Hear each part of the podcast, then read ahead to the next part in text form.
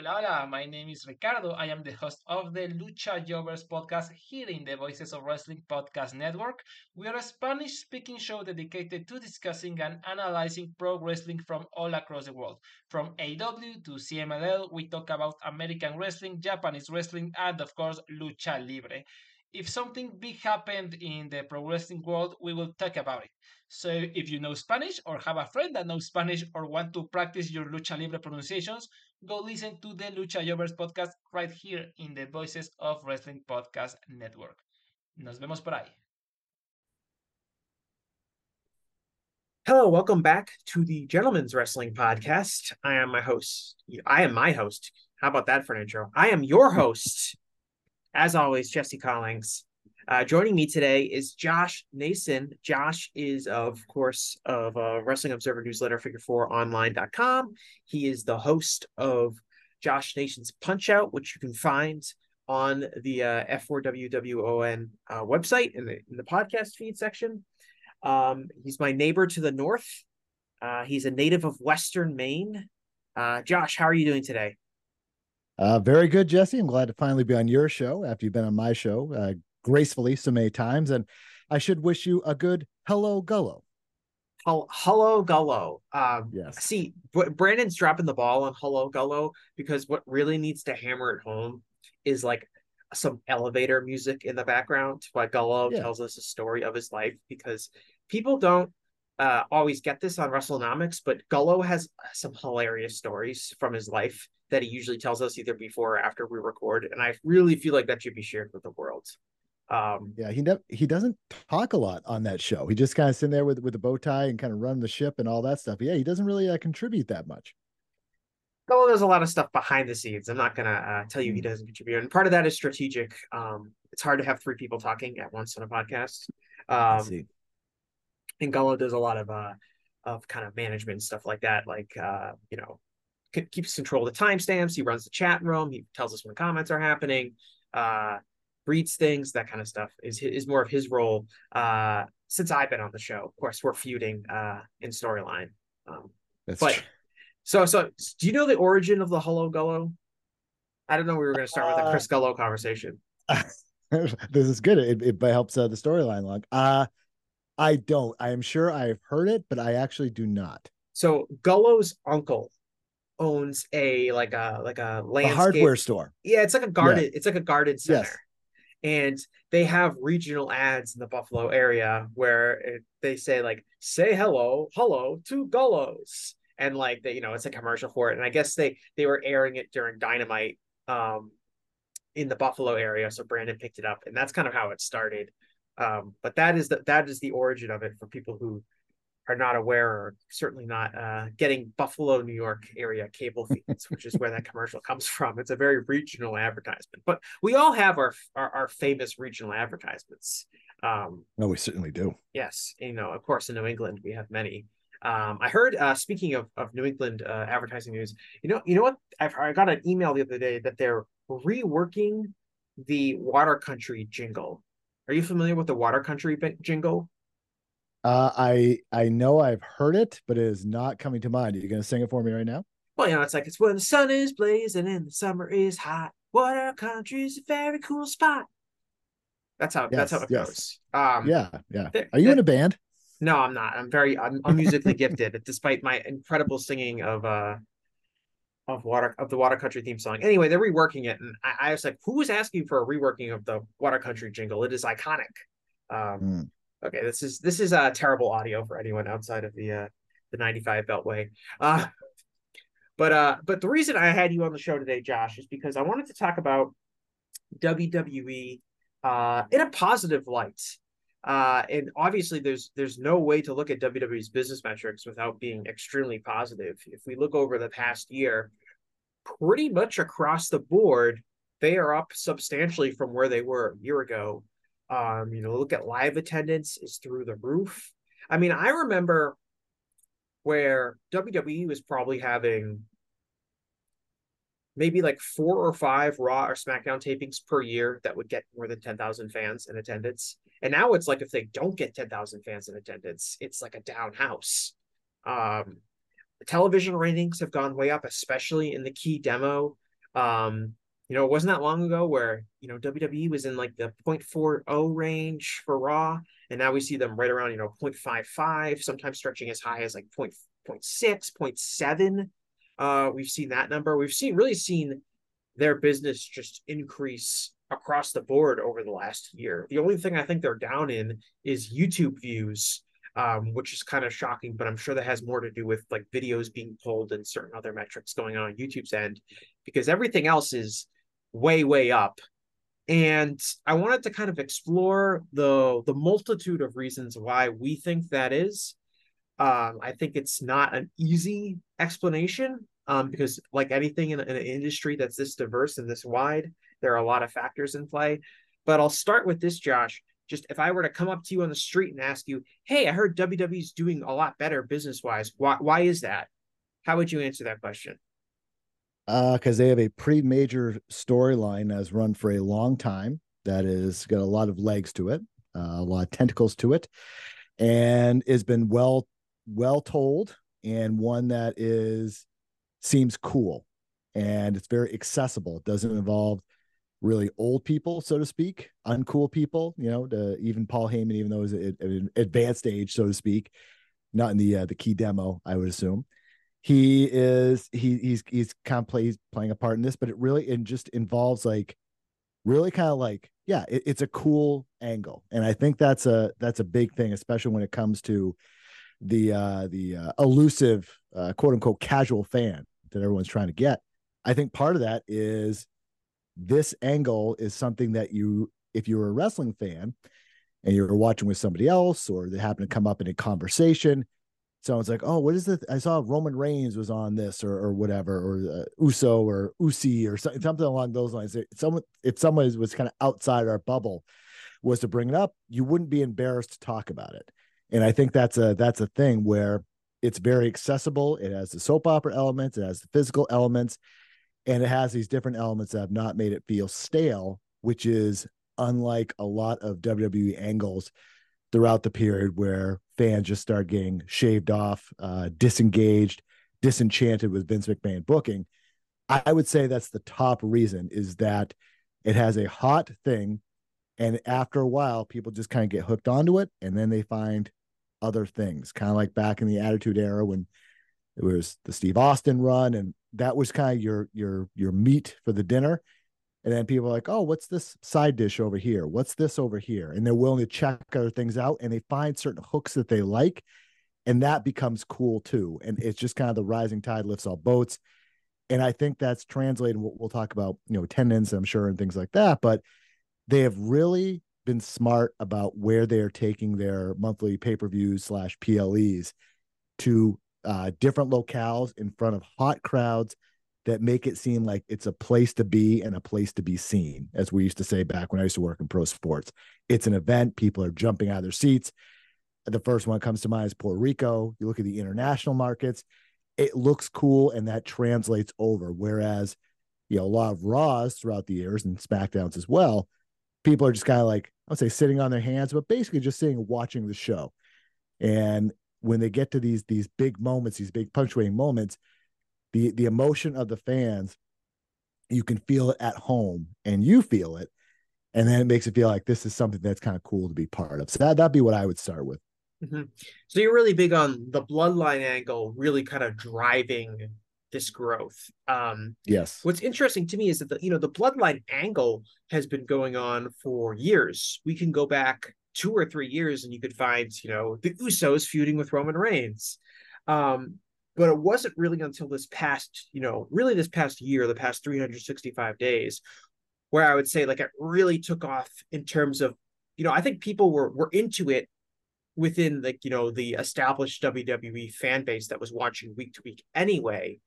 Um, but and, and people were into kind of Roman's heel turn right from the get-go.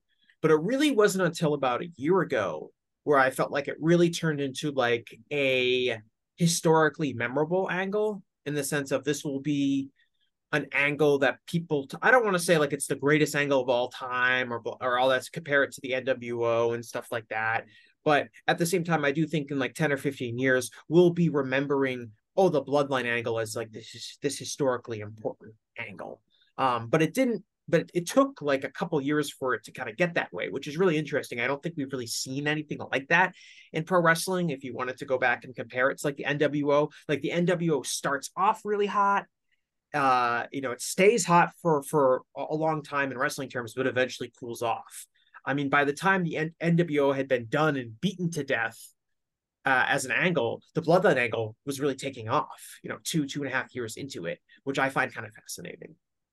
Yeah, uh, so there's a few things with that. One, um, you know, there's been multi-year angles run before, but TV was a lot different. I think the the famous one, obviously, the Hogan Savage from you know four WrestleMania four through WrestleMania five. I mean, that was year long, but there wasn't uh, hours and hours of TV to fill. So in this era, I, I I would agree with you that these long storylines, which which Vince McMahon has has, has been kind of adverse to uh, throughout the years, and especially during the I would say the decline of in interest in the company before uh, before this run. So yeah, I mean, it, it's the thing that really stands out you know, as you were talking about that, is think about all some of these angles that we've seen in WWE through the past, you know, few years. Say, say before this, say uh, from like I don't know, 2017 through 2020, 20. Uh, sorry, 2017 through 2020, right, or 2015, whatever you want to say there. What angles do you remember that that have been kind of top, quote unquote, top angles that have left everyone elevated afterward? I can't think of that many. I'm sure there may be one or two, maybe, but ones that like this where Roman Reigns, the centerpiece, is coming off bigger as a result of this to me.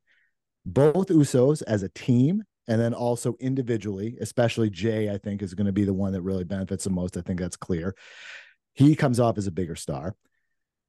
Uh, Kevin Owens, Sami Zayn, I think those guys, their profiles have increased through this as well and even things like you know with, with cody rhodes as much as i dislike him not winning the title i think that run and I, the i think the alliance kind of leading into some of these shows with um, cody and and Sami Zayn and kevin owens i love seeing that because that reminds me again when i was i was growing up where baby faces aligned it was baby faces versus heels baby faces so, have friends an important right, thing that is right. elusive from wwe during certain periods of time and they don't over like AEW, I think tends to overdo it where every single person, no matter where they are, needs a friend or multiple friends. And I think that waters it down.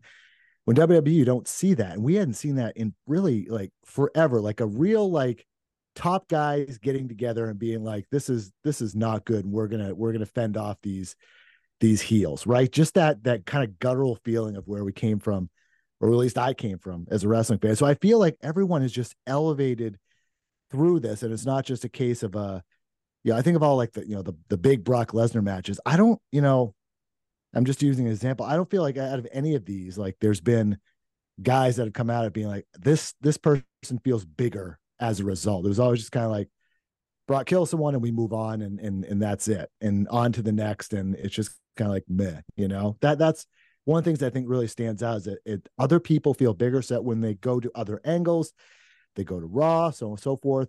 They kind of bring that momentum with them. That's something we just really haven't, to me, we haven't really seen it felt like guttural felt in a long time.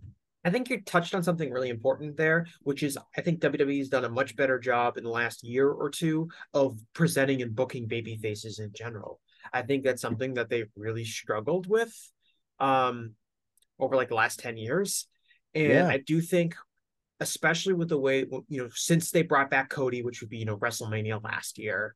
I think the way Sami Zayn kind of took off, and I think you can look at the way the Usos are presented now, um, that baby faces are being presented in a stronger way. Um, it's not all heat on the baby face, heat on the baby face, heat on the baby baby face. You mentioned like baby faces have friends, which was often a problem in WWE, which is the heels all had a bunch of friends and the baby faces were losers that had no one that wanted to help them, so they kept getting beaten up by the army of heels each time. Um, I think that especially with a wrestler like Cody, and I would say the Usos are are, cl- are close to this as well. I just think their promos are a lot better in coming across as uh, more natural.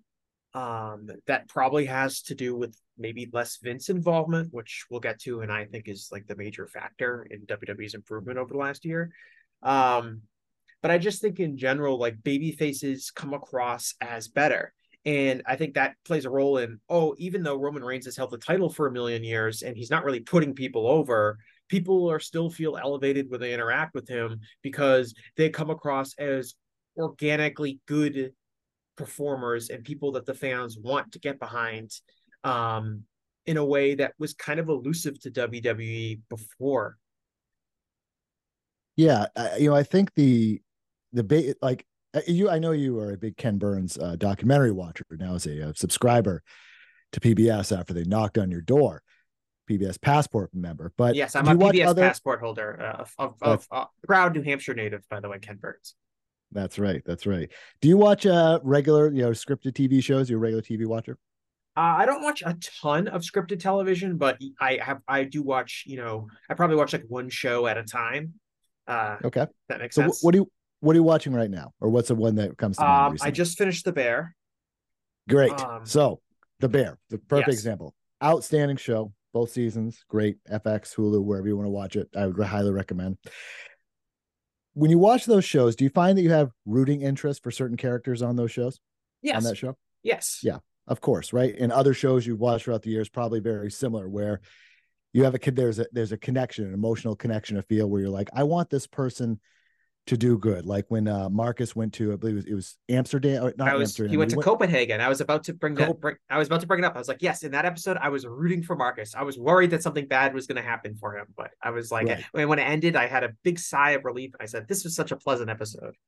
Exactly, and that's spoilers. Spoilers one... on the bear, by the way. right, right. Not not major ones, but it, it's good but that's the whole you know, like people you know may connect to sydney or um to carmy or carmy's brother uh, his cousin. And like the point is that no matter any of these shows i watch a, a lot of scripted tv have throughout the years. And the thing you makes a good show a, a big thing makes a, a, good show from versus a bad show is your connection to the characters and whether frankly you give a shit about what they're doing what their lives are like. You know what they're like are you invested in the story and that's one of the things that you know talking about baby faces that that again that they've really kind of got back to. You can see it with some of the you know the santos escobar Rey mysterio stuff and you know the uh, Rey mysterio the ultimate baby face going against the dastardly son uh dominik mysterio. That was a nice kind of uh, another thing as i think is kind of elevated up to that the you when you have so much darkness you have to have the light. You think of any type of uh, science uh, science fiction but like pop culture movie like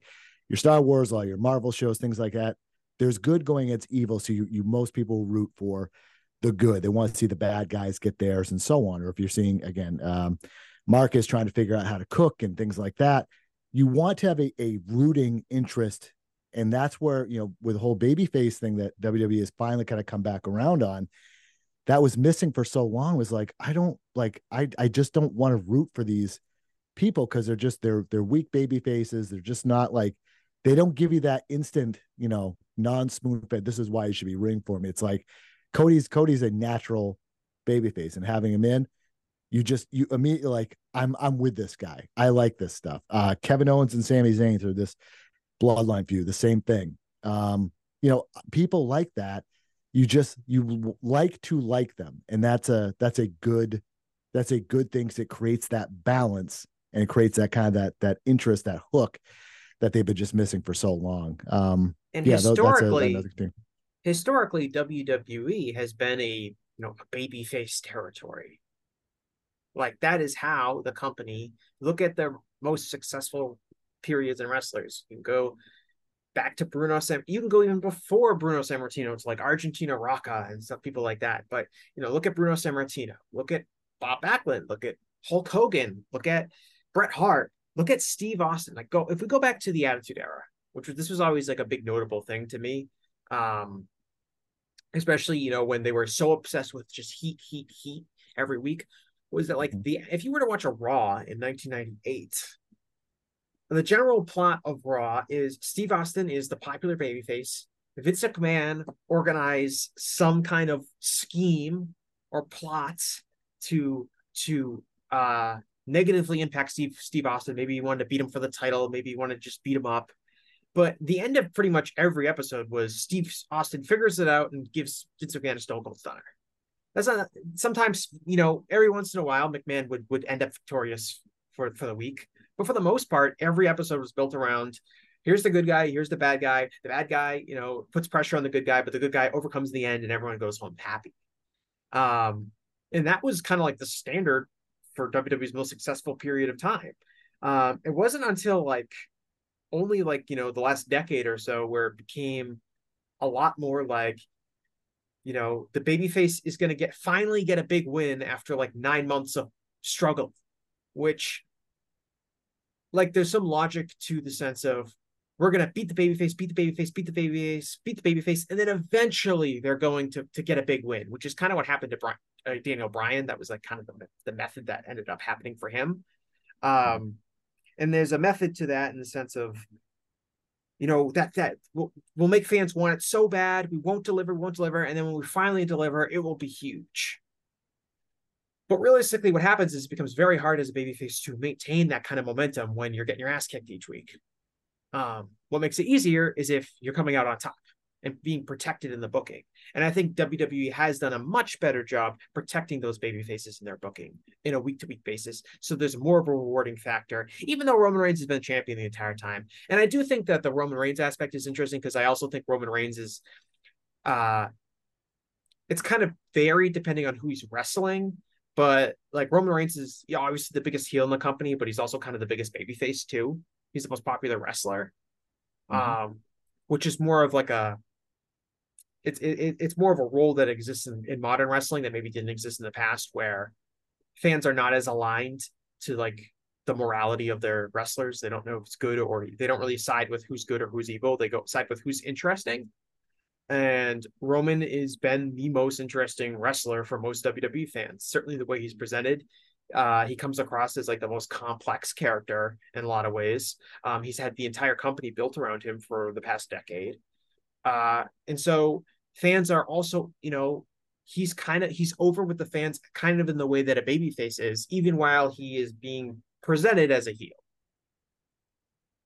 Yeah, I, I would agree with that. He's uh yeah, I think I think you you nailed it when you said interesting. He's interesting, right? Even as in this kind of tweener role that he's in, he's cool. He's interesting. He's um he's worth paying attention to because there's now levels and, and layers to the character, you know, understanding more of the backstory and just he is far more interesting than when they were trying to make him John Cena 2.0 and be like, okay, we're just going to hand the baton to somebody else and we're going to force this until people are like just are just going to accept it. Now and, they naturally accept it. And John Cena's character was not interesting.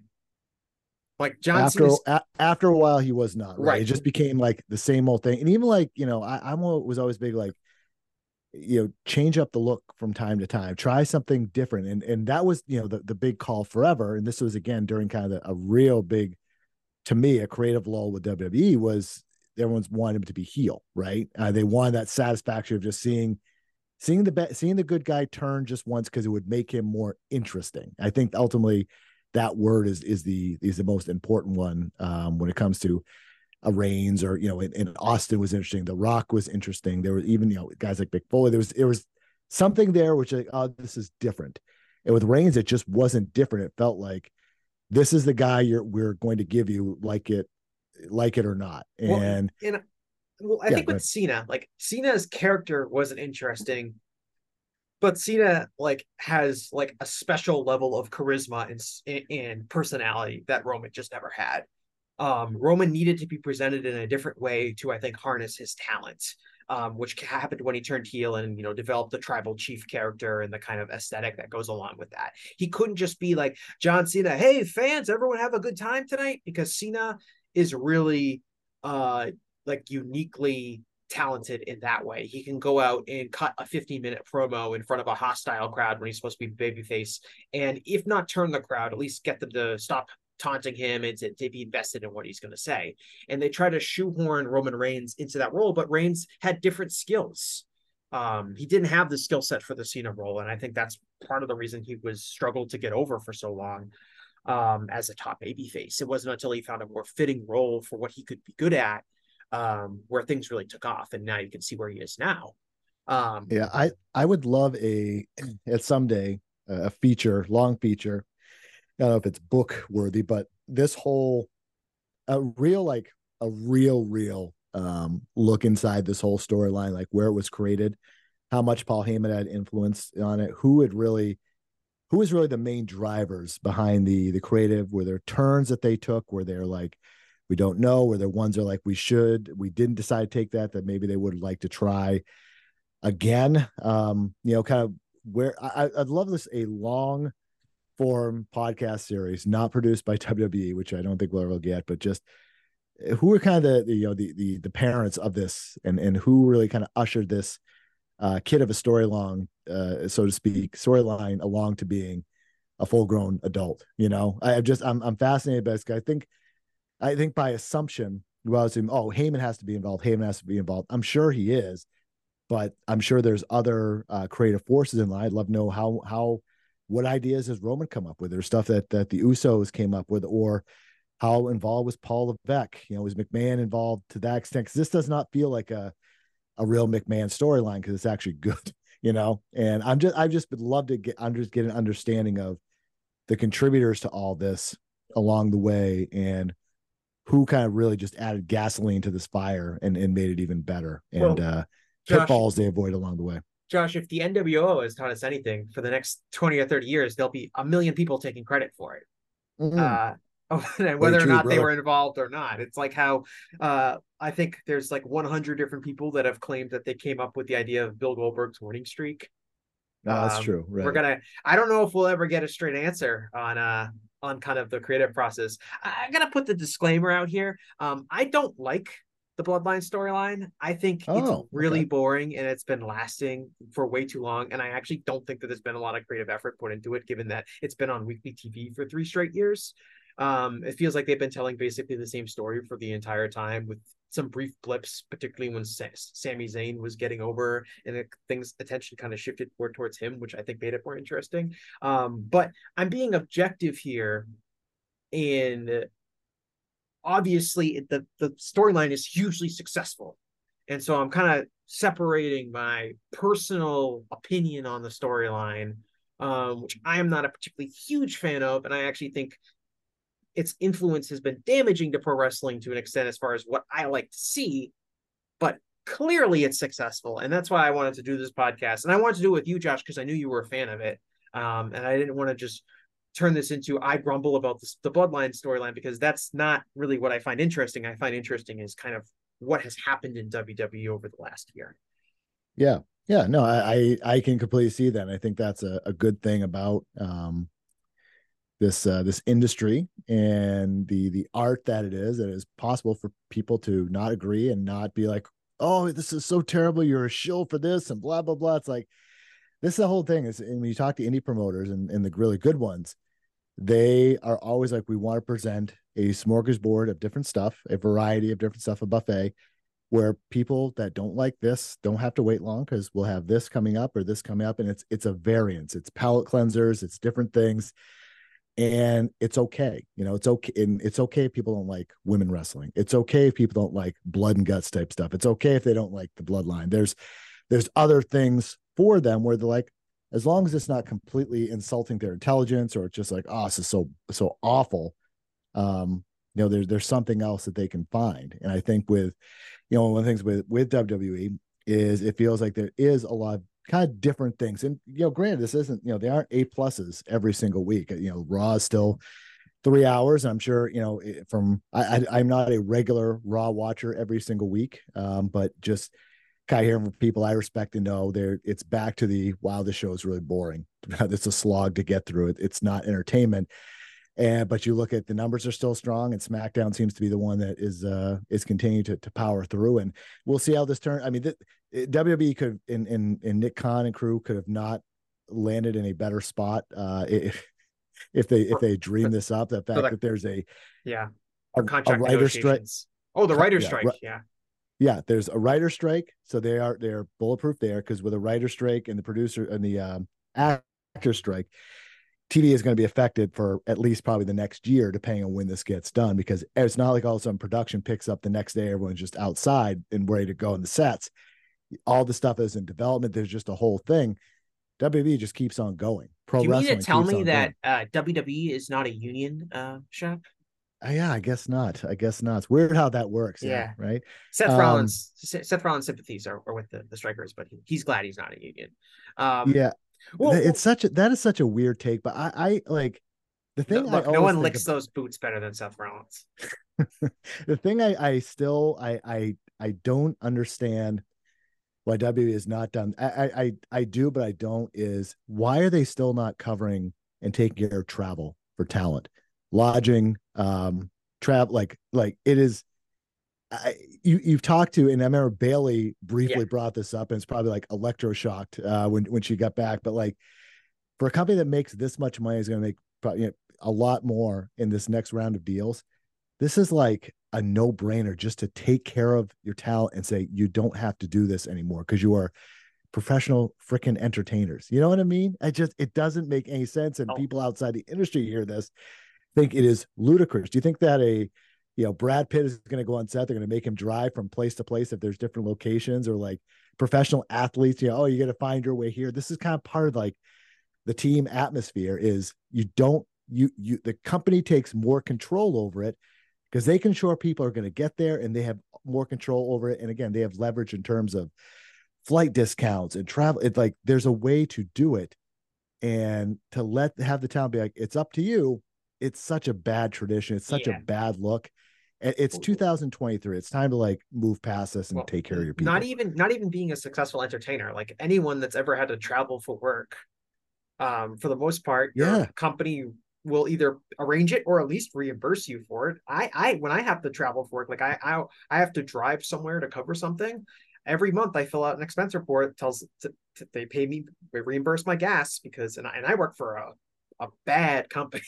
Doesn't treat its employees particularly well. Um, like um, but yeah, I know that's that's one of those things that comes across as as being absurd. But um, to get back on on topic a little bit, I wanted to uh mention like well in terms of like my personal opinion on it like to me it comes down to just being like uh like honest and being also being like uh fair in my in my analysis and nothing is more annoying to me when like people argue about like I like AEW and I like AEW style and it's annoying to me where people that don't like AEW style will make an argument that like AEW style isn't working, that no one wants to tune in and watch this stuff. There's too many lucha guys flying around, this kind of thing. Whatever people's personal preferences are wrestling are for wrestling, and they allow that to put them into a position where they're making absurd, factually untrue arguments about the financial success of something. Um, like, and- so like if I'm gonna be fair in analysis, I can say I don't really like the bloodline angle, but clearly it's doing well for business. Clearly it's a huge success, and clearly while it does not align with my personal tastes, it has really struck a chord in WWE's entire creative over the last year. Has really struck a chord with the WWE fan base and has gotten a lot more of their fans to become weekly watchers of their programming, um, and to to pay for tickets. Um, and it'd be foolish and untruthful to say the bloodline stinks it's a terrible angle that they should they should break they should end it they should break it up because they shouldn't because it's clearly working for them um and that's just part about being fair and honest. And i also at the same time some people will just say oh because it's doing business well that means it's good which those are two separate things. I can give my own opinion on something while also acknowledging the broader business implications of it. Uh, i guess it's sometimes a, a line people struggle to walk but I think it's part of being in this space and being able to to to separate your personal tastes with like business analysis. Yeah, yeah, and and I, I agree. I think some of the um, you know, some of the business metrics, and you know, looking back at the uh, financials uh, that were released on uh, on Wednesday as we record this on uh, on Thursday, um, you know, one of the things that stands out, obviously, to me, is the the live event attendance, and obviously Mhm. the revenue is up, but you know, a big thing about revenue is people like, oh, the revenue's up, revenue's up, and you know, AEW they talk about that, and oh, the gate's so much higher than a year ago. That's because ticket prices are higher. That's like a big reason for it. But the actual attendance itself, look at WWE compared year over year. They did uh, they held six more uh, events um, this last quarter than the the year over year before, and it was you know 55 domestic, four international, and their domestic attendance was approximately or sorry, they had 53 ticket events. They had less less um less people or less shows. Uh, average domestic attendance was uh, just under 10,000, 9,900 compared to the year before. They had six less events and it was around 6,800. So grand, grand, there are less events, so that average can rise. But still, I mean, you look at you know some of these. Um, uh, I think was it uh, Survivor Series that went on sale in, in Orlando. I think it was, and th- that automatically sold out. Um, strong numbers. You look at you know with, with WrestleTix for various Raws and SmackDowns. I mean, they're doing well. So that indicates, you know, for again, for Raw and SmackDown and the the, the PLEs, you know, it's it's an it, people are really interested, and also that's also translating over to NXT when they've seen a nice uh, a renaissance with having more main roster talent down. Whether that kind of muddies what they're supposed to be, I don't think WWE cares right now, but it's a people are definitely they're even if they're not into the bloodline story they're going to these shows and they're interested in something on the show in that buffet that they're like, I gotta go see this live. And that's uh yeah, that that I look at those numbers and it's like that's a that's a big benefit. And that's something showing that people are going. And and I was thinking that the other day, you know, at some point this popularity is going to start decreasing. I mean, everything has an apex and everything has a decline. I don't know when the decline is going to happen. They're obviously pretty strong now, but I'm I'm curious how they manage that decline if it comes in, in you know a couple of years where we're at at that point in the wrestling world and you know the world in general. But at some point, you know, this is they are going to start coming down. It's uh it's just that's just how kind of these things work. Yeah, and I think um I, I think the big the big thing for me, if I were to answer the original question, which is why is WWE so much more popular um over the past year?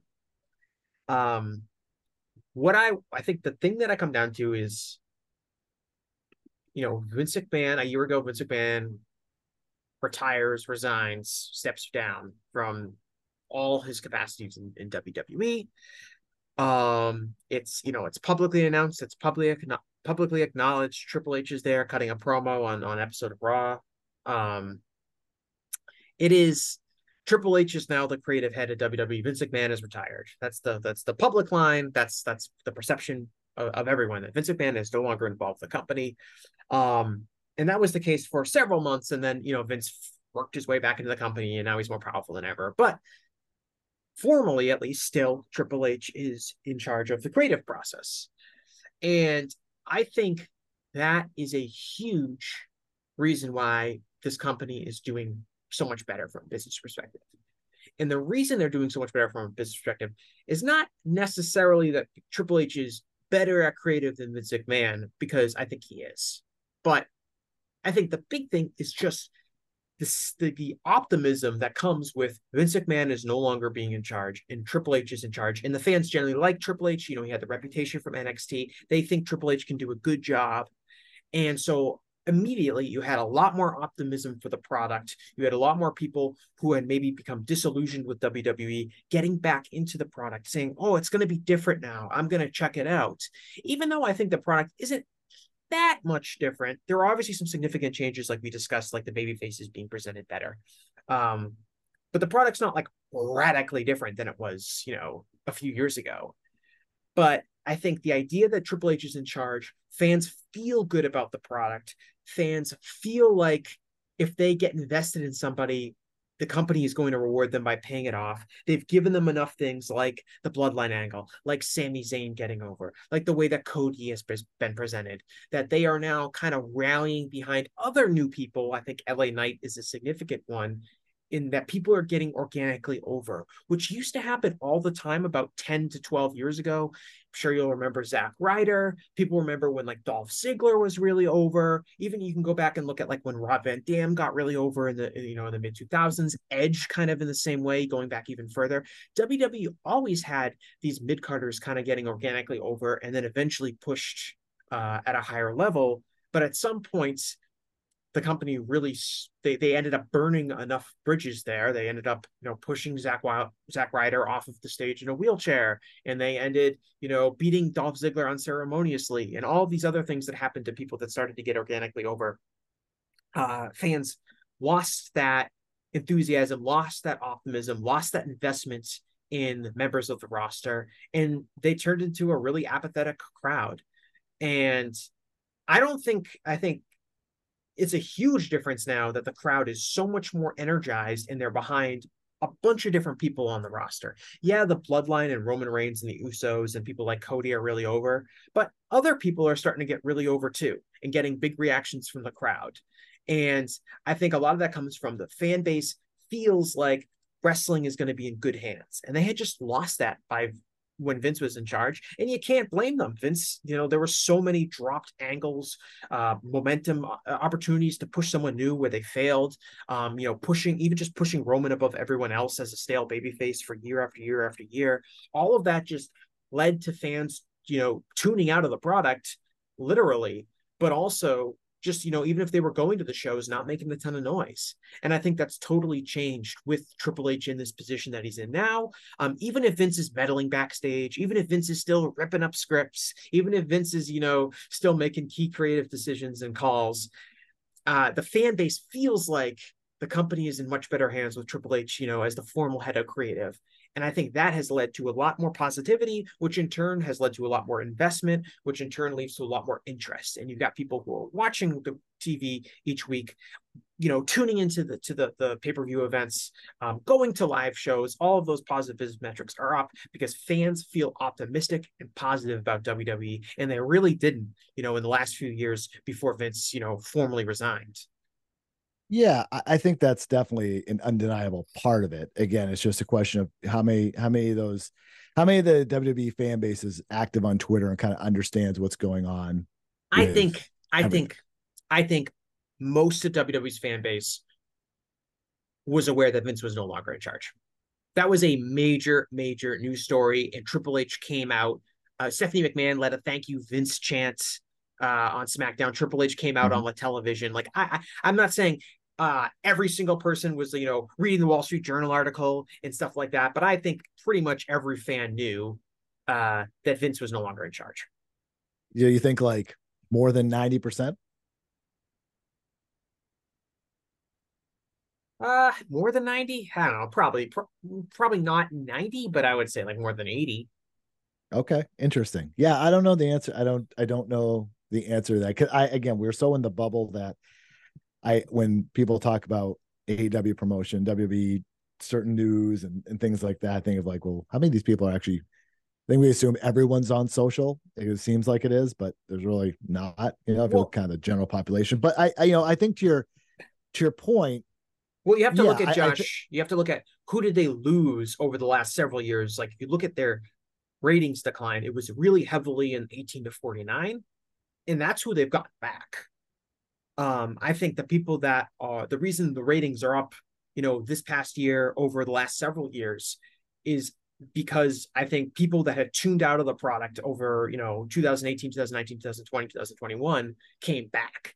And that that fan base is probably more online uh, or more at least on social media. I mean, every I'm pretty much everyone under the age of 50 or 60 is on social media in some some regard.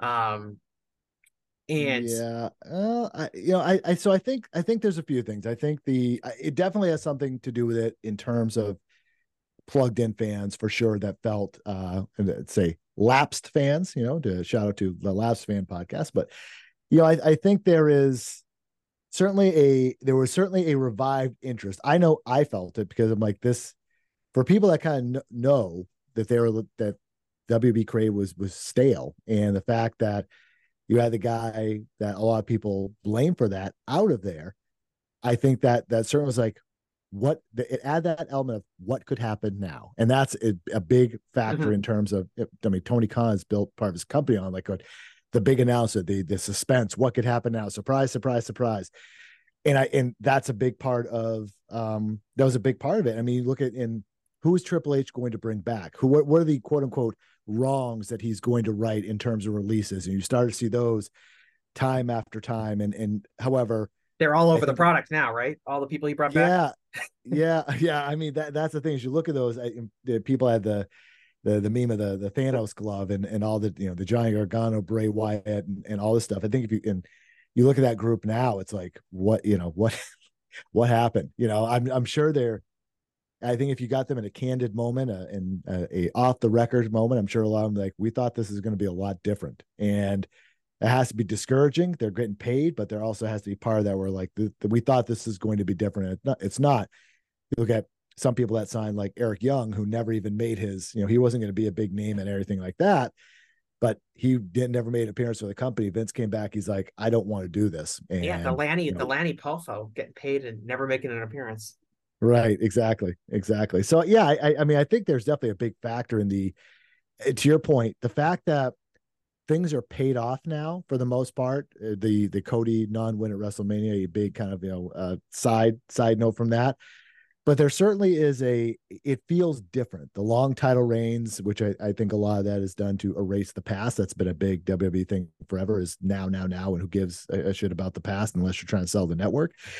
And it, it feels that there's interesting, there's fresh matchups. There's you know, and I look at things like you know the Royal Rumble just talking about the you know the men specifically this is kind of feeling when i was growing up when you had two wrestlers that never touched before never went face to face and i think you have a little bit of that still you look at things like the royal rumble and that kind of leads me to think like have faith in like there's bigger stuff you know down the road they could still do i think people would be very excited about a, a gunther uh, brock lesnar match for example. Who knows if we're going to get it but i think there's you have those little inner inner interactions minglings where it's just like oh man we could see this someday. Um there's guys yeah i, I think that there's talents there that they have really got behind that are younger kind of newer talents and they've really stuck with them and things to your to your point they've paid off you know? Back in the in the in the fully vince era i don't think uh, Rey mysterio would have ever gotten a win over dominik. It would have been something that just wasn't satisfying wasn't didn't have that moment and you saw it happen, and and everyone is better as a result of that that angle and how things have gone everyone I don't want to say Rey is fully elevated, but he kind of maintained his status. He got the revenge. He got that moment. Yeah, I mean, there's only so that. much. There's only so much you can elevate Rey Mysterio. He's Rey Mysterio. Right. But at least he had at least he had the the that baby face moment that we talked about at the top of the show. So yeah, I, I- I think the the Vince being gone thing, it definitely is a a major piece of that pie. And again, when I think you kind of saw some of the reaction online when it was real that you know he was kind of getting back into things, just this this groan of just yeah, like the "Oh, Raw okay, after we're- WrestleMania. yeah, it's like we're doing this again, you know, and you can kind of feel his influence and stuff. And that's going to be, you know, the big, I say the big fight. I'm really interested to see what happens when uh, the merger happens later this year, assuming it does. Is how you know, eh, I'm, I'm sure the structure will stay the same, but what are the expectations of of Vince McMahon at this point? And I don't know. I'm I'm cautiously optimistic for them. I think they're going to do fine money wise, but the more he gets involved in creative, the more we've seen, you know, how how much can the, the success and the wave that they're riding sustain him being back in a creative role, an influential creative role? How much can that kind of offset things? I think that's going to be a fascinating thing over the next couple of years. Well, and you know, the public line for WWE has been really to downplay Vince's role in WWE, especially in the creative process. Remember when he was first backstage? Oh, he was just there to see John Cena. You know, he came up to see John Cena, like, oh, you know, he wasn't wearing a headset. He was just, you know, talking to people backstage. And then he was wearing a headset. It's like, oh, he wasn't really talking, doing that much stuff. He wasn't like talking to the commentators. WWE, from a PR perspective, has kind of really downplayed Vince's role as a creative head in the company. And I think part of that is because they know that they're benefiting from the idea that Vince is not having his fingerprints all over the product again. Um, and you think about think about that with other entertainment properties throughout the world. If a if a famed creator contributor came back, and would there be that level of like, oh no, they're back, right? And it, it- this is outside like you know scandals and things like that, but just from a wow, they've really lost their fastball. I mean, you think about you mentioned like WPR doing their best to dissuade people from thinking that he's really kind of involved and back. Just just think of that. This guy's been so synonymous with WWE, but he is so like everyone's kind of like so over him that they have to be like, no, no, no, no, it's not a big deal, not a big deal. Instead of being like, yeah, no shit, he's back. He's Vince McMahon. Of course he's back. He's gonna make the product better. The message is, oh, don't worry about it. He's fine. Triple H is good. He's good. Triple H is still calling the shots. Um, Yeah, don't you worry. Yeah, and, and I think that shows to me like they they're aware that they're you know if we talk about business being up part of again that that part of that is the optics and part of that is the idea that it's the Triple H is in charge and the fans are are into it and WWE has done enough things right over the last year like we said fixing kind of how babies faces are presented being consistent with the bloodline story paying things off more that fans even if there's a reason to doubt that Vince isn't totally gone. The product is at least good enough for fans to feel like the product is, is improved, whether or not Vince is directly involved or not, or he's only involved a little bit, or he's only giving Triple H a few notes as opposed to lifting up, ripping up the, the script or things like that. Um, the company has been good enough um, to, to to satisfy uh, fans who might be feeling a little bit curious about what Vince's actual role is. Um, and I think uh, you mentioned something earlier when you were talking about the bloodline, which I think is really important, uh, which is the people who are featured in the bloodline, with the exception of Paul Heyman, um, we're we're not relying on nostalgia and stars who are part on a part-time basis or past their prime or things like that which for so long when WWE was looking to pop business looking for someone to to main event WrestleMania they turn to your part-time nostalgia legends, whether it was someone like Brock Lesnar, who's more of a part timer and less nostalgia, but Goldberg and The Undertaker and Triple H, and you know, getting The Rock come to come back, and you know, Steve Austin wrestling at WrestleMania, um, and all and all that stuff. And that was for so long kind of how WWE relied on popping business for a short period of time.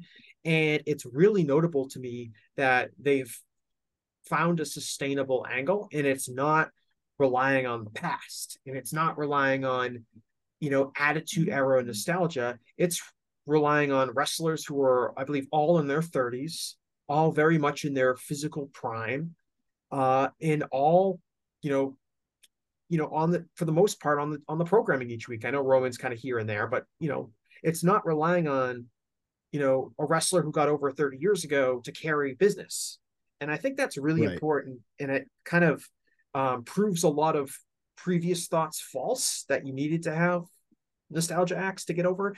These guys are, are, are raising business more than ever. And it's being done with guys who are, you know, in their prime and not relying on nostalgia.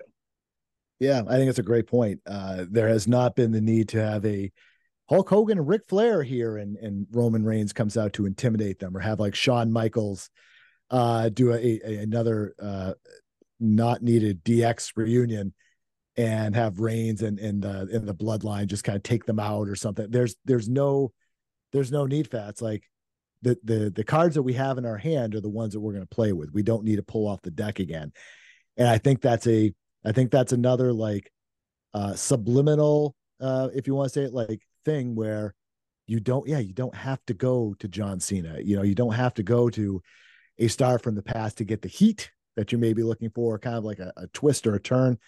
You do it when it makes sense, and you do it like, for example, like um, and I keep I keep going back that Puerto Rico show with Backlash. You know, when they used Savio Vega, it wasn't like a a forced inclusion. It, he the way they fed him into that whole thing, it felt natural, and the people you know went crazy for it. Uh, and they didn't try to embarrass him. They didn't try to do anything. The way they worked him in, it just it just worked. And yeah they have not need to, in order to boost roman up they have not needed to uh, to sacrifice yeah attitude era legends or intimidate sergeant slaughter. You know some of these guys that you know the dozens that are always around these reunion shows that they do every uh, every now and again. And uh, yeah that's a it's been a refreshing thing that we have not had to had you know a, a goldberg get brought back just for the sake of doing it. And yeah it's been a it's been a nice change. And that is a to me that's a that shows the health of an of an organization where you again you you, you play with the cards that are in your hand. You assembled these for a reason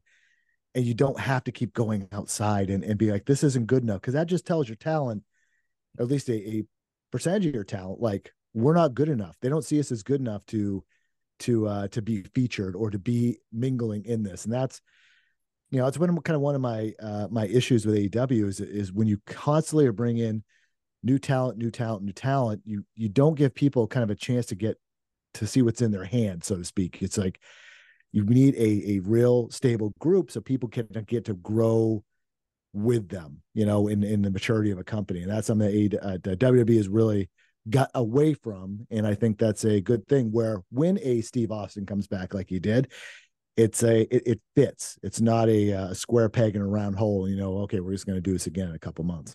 Well, and it's way more sustainable to be able to whether it's making your own talent or just or signing wrestlers or whoever that wrestlers that are in their athletic primes that can work, you know, once a week is way more sustainable when those people are your biggest drawing cards as opposed to relying on someone who's only going to wrestle a match a year. And part of that right. is, you know, the the attitude era guys really hit their physical expiration dates. You know, the Undertaker can't wrestle anymore.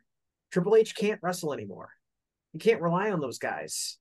Uh, you know, having a big match a year to pop WrestleMania or something like that.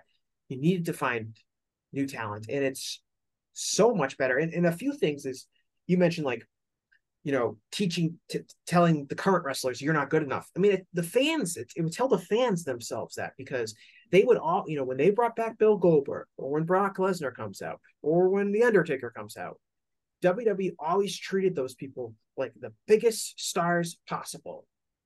And, uh, you know, that's a good thing, but they, it was a huge contrast to the current stars that they did have, who they did not present nearly as well.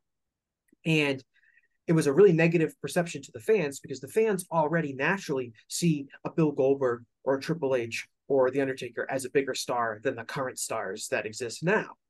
Um, so when they're presented like such big stars, it just rehammer hammers home the belief that the older guys are better, the newer guys are not as good. Wrestling used to be better, WWE used to be better. I don't really want to watch it each week now because the current product is bad. I just want to live in my nostalgia bubble. Um, and now that you have guys that come across as you know big big stars and are protected as such and are current modern wrestlers you know contemporary wrestlers that is a huge benefit. Um yeah it, it, it's interesting you know we're talking about the history and or i was talking about the history and how wwe wants to kind of erase it as best they they can. It's interesting that they they like history when it serves them best the nostalgia acts and that's what the way that they used to be and like we'll pull from the past but when it comes to respecting the past like oh we don't need that. It's just they use it they use the past to to bolster up the the current in a negative way at least that's how they did it for a long time and it, it's uh yeah it's uh it, it's interesting and i had not thought about that how they have not kind of done that and again to you to your point they condition a lot of fans like the past is better. The attitude era is the lot only of, thing that matters. And so many fans already think that. Right. Like so many fans already have that position where uh, you know, oh, this thing I liked when I was 19 and I watched Steve Austin, you know, give the rock a stone cold stunner. Uh those fans already think that. So when they're presented as such, it, it hammers that home. Even people like people that are my age, I really do not remember the attitude era. Um, and but people my age will be like, oh yeah, it was better when The Rock and Steve Austin were around. And I was like, well, I was four years old when that happened. It's not like I have childhood memories of that, but it's just been hammered home for decades that that was the peak of professional wrestling. And there's 10 million podcasts and YouTube series talking about how that was the peak of professional wrestling. Um, and everyone seems to agree on that. It just kind of hammers it home. And then when you watch the WWE product, and it's always like, um, you know focused on how great that time period was and the wrestlers from that time period are the biggest stars on the show it just kind of continues to, to to really send that message home and it becomes so much more difficult for wrestlers now to stand out they have so much working right. against them yeah i i mean that i that was one of my one of my eras i'm a lot older than you are but i mean i was in college during that era and it was it was cool because people again it was a pop culture thing where your hardcore wrestling fans were having fun with it, especially the you know the Monday Night War between between the two uh, the two companies WCW and WWE. But also like people that are watching it were like, it felt cool, it felt edgy and different. All all the different you know uh, superlatives that have been uh, seen in the various uh, you know WWE produced shows and and all this stuff. At this point, it's it's kind of talked to death but yeah, I mean, it, it was fun, but there's also, there was fun in the 80s. There was fun spots in the 90s, depending, depending on, you know, what people, uh, despite what people should say, uh, or do say rather about some of the 90s. I mean, in any era, you can find pockets of stuff that meant something to you just for the collective and collective outside the wrestling bubble that brought that attitude era brought the mix. It was different and new and fresh and I mean, those TV numbers will never, ever, ever get back to that level of how many people were watching Raw and Nitro during the time. It was fun because you felt like it was a communal thing. You were part of something. And now every form of entertainment is struggling with a communal aspect. That way, when you you do have those moments, it Yeah. makes it feel better. our, our culture is totally different than it was in the late 90s. Hugely different. Yeah. Like, and you know, our monoculture is dead. Uh, there's not going to be a TV show that's was as big as the biggest shows in like the late 90s. There's not going to be a sitcom that's going to be as ubiquitous as Seinfeld was. Um, and so and so like obviously like even though you know and the revenues are are, are high high for wrestling the idea of like we're not going to have 8 million people tuning into monday night raw um it'd be great if there were it'd be great for wwe if there were but just that stuff doesn't happen on television anymore. Just our culture is more fractured and, and different like that. So i think some people when they're like oh well they'll never reach the heights of the attitude era again and it's like uh, you know what's interesting is i was talking this is this is kind of a, a side point but i was talking to somebody um uh, at a live event and they were talking about how big the attitude era was and they were like i used to be able to go to the gas station and i would see wcw merchandise being sold at the gas station. That's being mainstream. Like that's how big it was. And i was like oh that's kind of interesting. And then like next week i was at 7-eleven and they were selling ww merchandise at 7-eleven um, which is i don't again i don't use that as a, as a barometer of, of, of what is popular or not but i just thought that was interesting. This person had kind of put this memory up on a pedestal of how popular wrestling was and i was like i feel like the merchandising is, is more prominent now than it than, than it was you know in the past maybe you don't see as many wrestling shirts out in public but um, Yeah. At that same gas station, the person probably had to walk in to actually pay for it versus now you can actually just use an app, prepay for it, and you don't have to interact with anybody. Life just changes. That's the that's the thing. Everyone's interests are so splintered now. There's, as you mentioned, there's no monoculture anymore. That, yeah, when you when, every when people kind of compare those, oh, it's never going to be that way. This that's that's a person. It's going to be hard to reach with anything. You know, the the always that's true i'm never Uh, walking into gas stations unless i'm buying like a gatorade or a lottery tickets Right. Yeah. I mean, that's the like e- everything is different. So it, the um, Tony Soprano say to Paulie one day uh, uh, in one of the episodes that the remember when is the lowest form of, of conversation. And Tony, uh, if people remember that episode in the last season, that's not always the case. But then when people are just they say it in a a, a spirited uh, dismissal of the current product, and it's not like it used to be. It's like okay what what nothing is like it used to be everything is from movies to t everything in life is different and if you keep holding on the way things used to be you're going to miss a lot of cool stuff and that's again an unfortunate thing about this really dumb online wrestling wars is with all these different people saying that the other product sucks so much they're missing some good stuff and you can like both companies you can like any companies one whatever you want but to dismiss it without watching it, I guarantee people would like stuff on the other show and, and vice versa. They just have to be just like you don't have to you don't have to defend a wall. Nobody cares. Like everyone's good. Like just like calm down a bit, people. Calm down. Yeah. Um. So, in terms of WWE's like growth in its fan base, like I think, do you think over the last year, WWE has created a lot of new fans, like people who never watched wrestling ever before, have gotten into the product over the past year? Boy, that's a that's a tough question. I think maybe the numbers would suggest yes, right? Like in theory, there's a lot more people watching, so some of a lot of those people must be new fans. I think uh, saying just strictly in viewership or demo demo information or both. Both, both is fine. Yeah. So I, I think there, I think there's for demos, I think there's people that maybe they're kids that finally kind of came. If you look at 18 to 34, I think there are some kids that may have just kind of come along and aged into that demo, and maybe that's bumping up something just kind of hit again the cool factor and so on. I I, I don't know if the kids are watching uh, WWE in colleges. I doubt they're hanging around a Friday night watching SmackDown, but you know, stranger things have happened, and I think uh I think you know probably along the way that there's been some some stuff that's accessible where people are watching maybe caught stuff on YouTube or TikTok clip or however kind of younger people um, connect with with pop culture these days and find things, or maybe it's kind of led them down led them down the path of oh I want to check this out. I mean, you know how much are they watching? Are they committing hours and hours and hours on end? I doubt it, but it's a yeah. I, I mean they'd have to create I think new fans along the way, especially you know when they cross over in different you know types of media and things like that who knows what kind of that connection point is it's it's so hard for me to kind of understand that but i think yeah i think definitely it's probably some a lot i would say a lot a good amount of new fans that have been created because i think in in in, in culture in any type of pop culture, you're always kind of creating new fans. It just depends on how people access. And I think they've done a good job of being a pretty accessible, colorful project that or a product that people can find whether they don't have cable or regular TV. There's ways to to find it, and especially if one of their friends says, "Oh, this is awesome! You should check this out." And that's you know, again, I keep flipping the AEW side that I don't. And maybe we could talk about this and, and whatever. I I think they AEW is not. I don't think they uh, make it very themselves very accessible to new non wrestling fans. I think they like to stay within a certain kind of bubble, so to speak. And I think WWE, I think just by obviously the branding and their history, and I, I, I think just the way that they, I think they make their game, their sport, their product rather, more accessible than the competition does, so to speak, to to the extent that AEW is competition.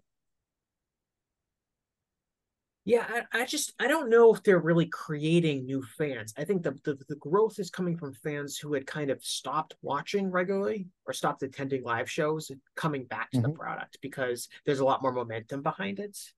Um, which is different than as opposed to we created a bunch of new fans. I think, especially if you look at what fans they lost over the last few years and what fans they've gained, um, and the fact that they're in the same demographic makes me think that, and, and that's different. I think I think uh, uh um a really uh, like a often like kind of thing that's kind of taken for granted as the truth, but it's really not, is that whatever the average viewers are each week, which you know it could be Raw, SmackDown, Dynamite, Collision, doesn't matter. Um, we kind of assume that that is roughly how many of fans there are that are invested and willing to watch. Uh, there's you know 1.8 million fans who watch Raw each week. That's roughly how many fans are invested in watching Monday Night Raw. Uh, and that's not true at all. There's the, the audience is much larger than that. Just you have to convince those people that audience to tune in each week by offering something that is interesting for them, something that's going to make them, you know, pause whatever plans they might have to make an appointment to, to sit down and be in front of the TV at eight o'clock on Monday nights to watch Raw.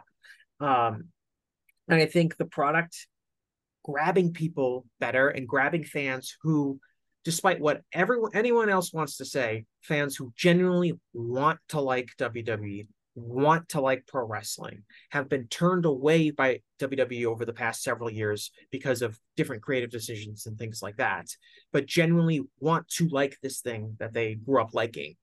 Um, WWE's done a better job making the the weekly content more exciting and making it feel like they got to tune in each week. I think that's what the Bloodline's greatest strength is in the sense of feels like uh, even though the storyline is going very slow, the idea is there's going to be something new each week. Roman Reigns is going to confront this guy. There's going to be the trial of the tribal chief. There's going to be the, the showdown later. They do something. Rules of engagement. Right. There's going to be a contract signing, whatever you want to branding you want to use for it. But they they you want to see each week, and that's a story people are invested in, and people are like, all right, I've got to watch SmackDown this week. Um, and I just don't think that existed, uh, you know, a year or two ago. And I think that's getting people more into the product. There are other things like uh, Peacock has, you know, had a huge growth in subscriptions. Uh, I think they're in like twice as many uh, homes as they were like a year or two ago when WWE first launched on on Peacock. Um, and that makes it so people who were maybe you know who weren't not WWE network subscribers, there are maybe not regular WWE TV watchers, maybe they watched WrestleMania, maybe they watched another you know pay-per-view event that they saw on the streaming network um while they're watching something else on Peacock. And they liked it like you said the uh, especially with like you, you mentioned the puerto rico show but you can talk about like money in the bank in london um, even wrestlemania and some of these other shows have had really good atmospheres um, yep. Elimination Chamber, right? Oh yeah, Elimination Chamber, great example. What was better than that? The atmosphere of that Elimination Chamber, especially for the main event. It makes the product seem exciting, thrilling, interesting, and people who are maybe sampling it because they also happen to have a Peacock subscription and now they have access to this this this major you know pay per view event they say, "Oh man, that was really good." You know, maybe I'll check out Raw next Monday if I'm around, or something like that. And that is, I think, making a big difference as well. Just having the, that that kind of you know infrastructural access to to to the product. And that's why I think like if AEW were to get on HBO Max, it would be hugely beneficial because there are a lot more people with Max subscriptions than there are Peacock subscriptions, and that would allow the the the AEW pay per view events, which are mostly excellence, to reach a much wider audience than selling them on pay per view does, which you know obviously limits it because it's limiting you to people that you convince to spend fifty dollars on.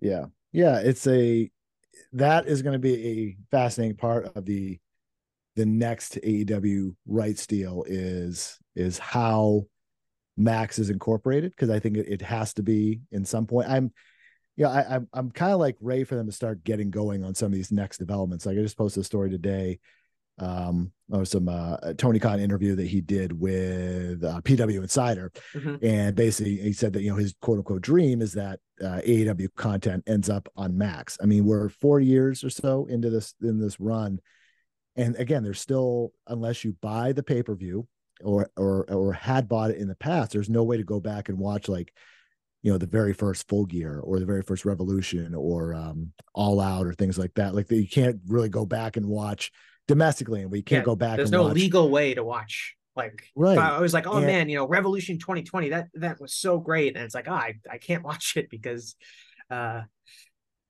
you know yeah, it's there's no access for it which is is really you know absurd in 2023 given what right. we have access to like if i wanted to watch a tv show that was really good or a movie i'd be very easily able to watch it yeah time. and that that's the thing i don't i don't understand about why some of these things take so long because if, if this was you know again if this was a wwe they would be this this would be like they would have packaged this up already and figured okay we're going to do our own direct service or you know it, it, these things that i just i don't i don't understand why they're taking so long. And I, I know that this exclusive deal just happened but there's they could have done this a year ago. They could have started uh, doing some stuff on the same um, technology that they bought from sinclair that they're using for ring of honors um, streaming library which i think was kind of a trojan horse into thinking can we do this?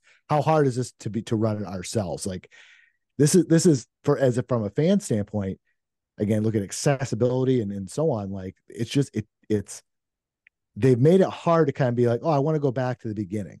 Uh and some people might do that. I don't know what extent but it, there's things that when it comes kind of like how the the business is run i don't fully understand why certain things take as long as they do and i don't know if a you know, uh, a, a, monologue by Tony Khan trying to answer a question which you don't really get the answer. I don't know if they'll actually give the answer. I thought that All In was going to be the first uh the first voyage on Max for yeah. uh, for AEW because and, took, they never announced how you're going to watch it for a long time.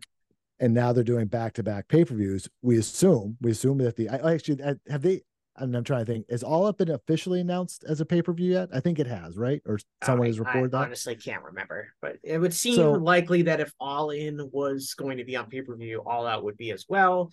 I've heard that although this was not advertised during Dynamite, which I would strongly advertise it if it was the case, that there'll be some there's be some sort of discount where you can buy both for a discounted price. Yeah, um, I don't think they said that last they did not night. they did not said it last night. I've just heard that that is a idea. And I was saying, if that is the case, I would be advertising that a ton because you'd get a lot of people buying both. Um, right. Yeah. It's, um, I, I, there's just and, and I think um I think Brandon Thurston was talking about this with with John. I think it was him, might have been someone else. There's just a lot of mystery uh around how they do things and and it kind of holds fans at arm's length, you know, and it, it seems for a company that was very and very embracive of fans and and embraced uh kind of like you're along with us for the ride. It, there's definitely been, and I think every business this happens at some point. UFC this happened as well, where you're kind of like, we're not gonna, we don't need to tell you all this stuff anymore. Yeah, and well, then, I mean, it, there's still a lot more transparent than WWE. To, yes, to use very, an example, like um, eventually, the bigger your business gets, the more closer you have to hold things to the best. I think. Yeah, but however, we can get some insights from the investors calls and get a little bit deeper in the number. We can talk about tents. We can talk about well, they're a publicly uh, traded company, so yeah, yeah, that's a huge that's a huge benefit of of being able to to do that. So yeah, it's just a you know I, they to me like you got to have a deal in place by the end of the year of, of some sort of streaming plan or something. And because you're talking about max and accessibility, like it's kind of like at this point you're there's what is taking so long right it's it's a long time that international fans have access to this stuff on AEW plus it's just it's it's strange it's strange to me and i don't know if it's strange on AEW's part david zaslav's part or somewhere in between. I'm not really sure. Um, to talk back on WWE, I wanted to bring up this kind of last point. Uh, in terms of like this this current period and what sustainability looks like for them. Um, I feel like the bloodline angle is probably going to keep going, and I don't really see a reason for why it would start to cool off over the next few months if they do keep it going. Um, but in the long run, you know, if we acknowledge that, you know, it's the bloodline angle that is really carrying things at the moment, certainly on SmackDown. I would say on SmackDown, it definitely is because it takes up about an hour of SmackDown each week. Um, and SmackDown ratings are very good. So clearly it's hard to argue that it's something else on SmackDown. Um, but what what comes next? What comes in the future for WWE? I my questions for them are still I I have one question, perhaps one semi answer. My first question is I don't really like their talent evaluation ability. I really have never liked it.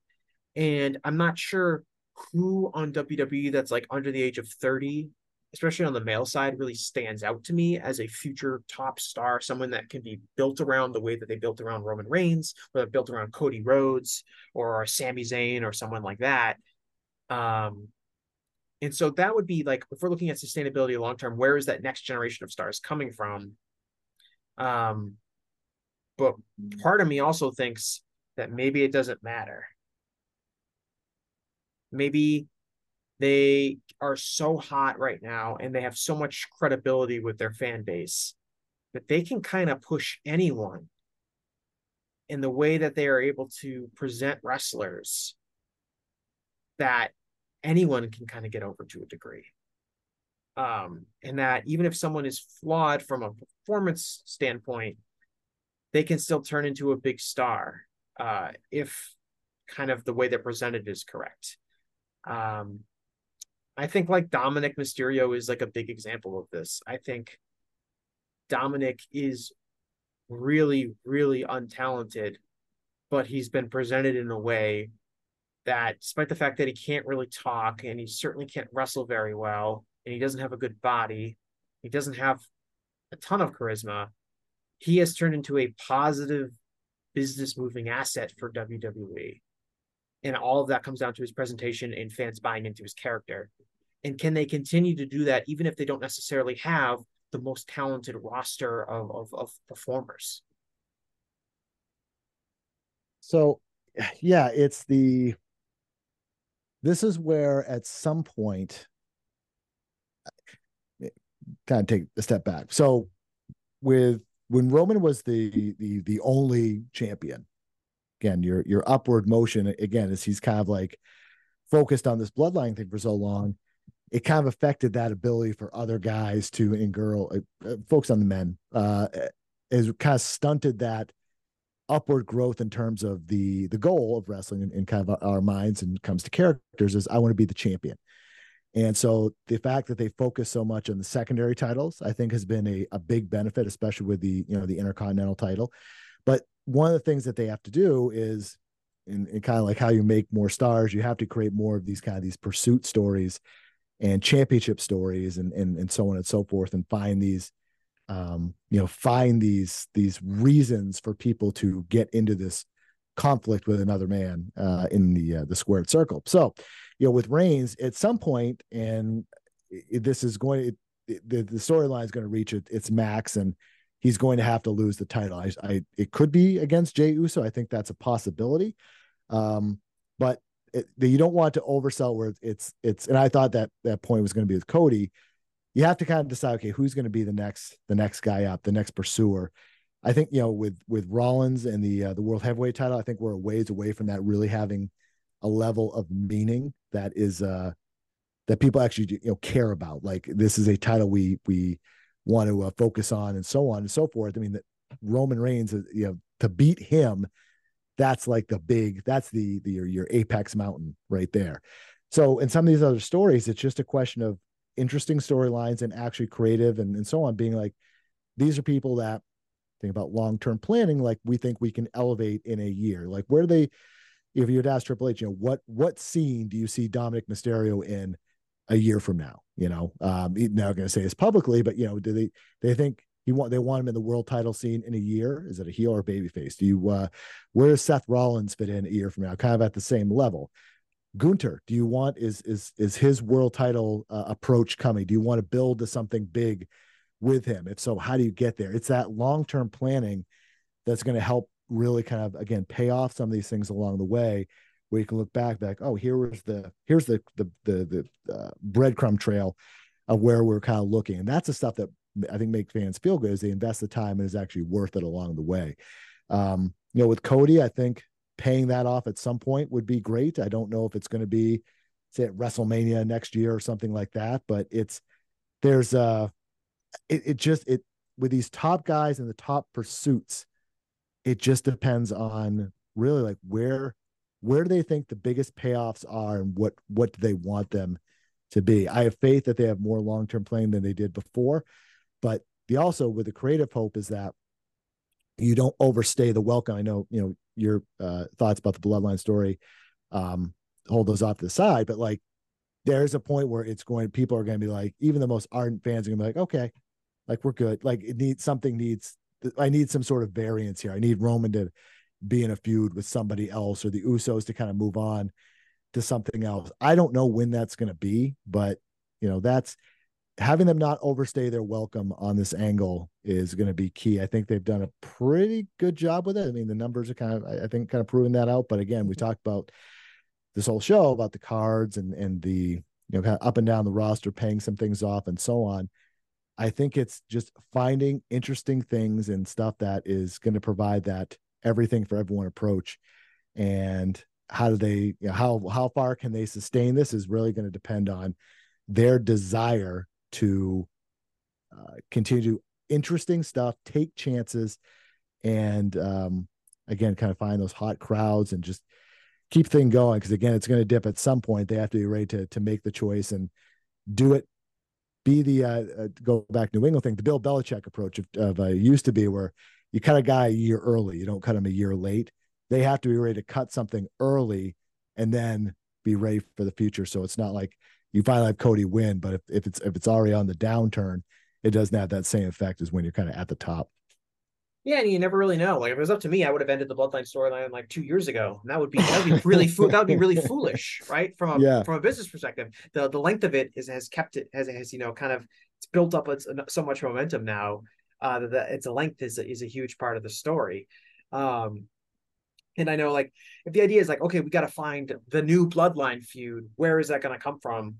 That's going to be an interesting question to ask. I think, you know, a huge reason the bloodline feud works because Roman Reigns is a, this really uh compelling character in the sense of he was pushed for years and years and years as a top guy, never quite took off, was met with a lot of resistance from the fans, and kind of used that as motivation in, in doing a heel turn um, kind of selling this character that where he's secretly very insecure because he knows deep down he's kind of a failure, which has kind of ebbed and flowed as far as how much they paid attention to that over the course of the bloodline. It was very evident, you know, early when he had the Hell in Cell match against the Uso and, and things like that.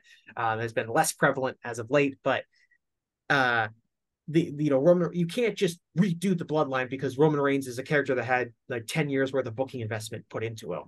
Uh you're not you're not just going to have that another person's in a similar position on that roster. So you can't really recreate the bloodline, but can you find other angles, new ideas, um, and, characters that the fans are going to gravitate towards and respond to? Um, that's a big question, but I also think that they have so much positive momentum right now with their own fans that it becomes so much easier to get stuff over, which is really the goal, right? They have fans are trusting of the product again.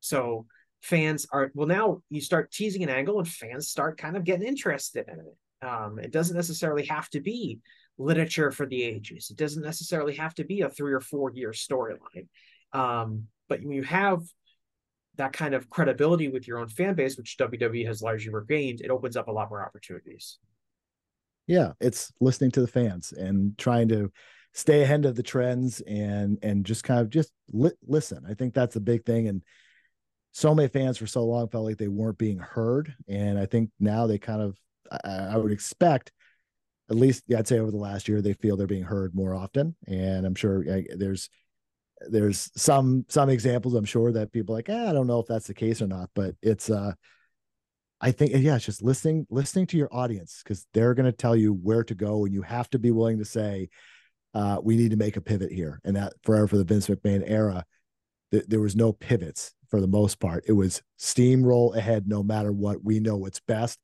And sometimes your fans actually kind of know what's best. I know it's really hard for people to the top to hear that, but that's the you that's how companies really grow and stay. And again, go back to the attitude era. They're listening to fans because their fans were eating up no matter what Austin and McMahon were doing. They just kept feeding that train and they got away from that. And this the past year, you know, we talked about a lot is that is they've got back it seems to like we give a shit what the fans think and that's a that's a feeling that it feels like the time is invested and you feel part of it even though you're really not part of the decision making you know yeah i mean wwe had a whole era where they really openly had disdain for their own fan base uh, you know, they would mock fans who were yeah. too invested in the product. They would. Can you, you imagine know, that? Isn't that the craziest thing? You would have like, Michael Cole saying they're instinct. Michael Cole having to say that they're in Bizarro World anytime the fans, you know, cheered who they wanted to cheer and boo they wanted to. in Toronto, yeah.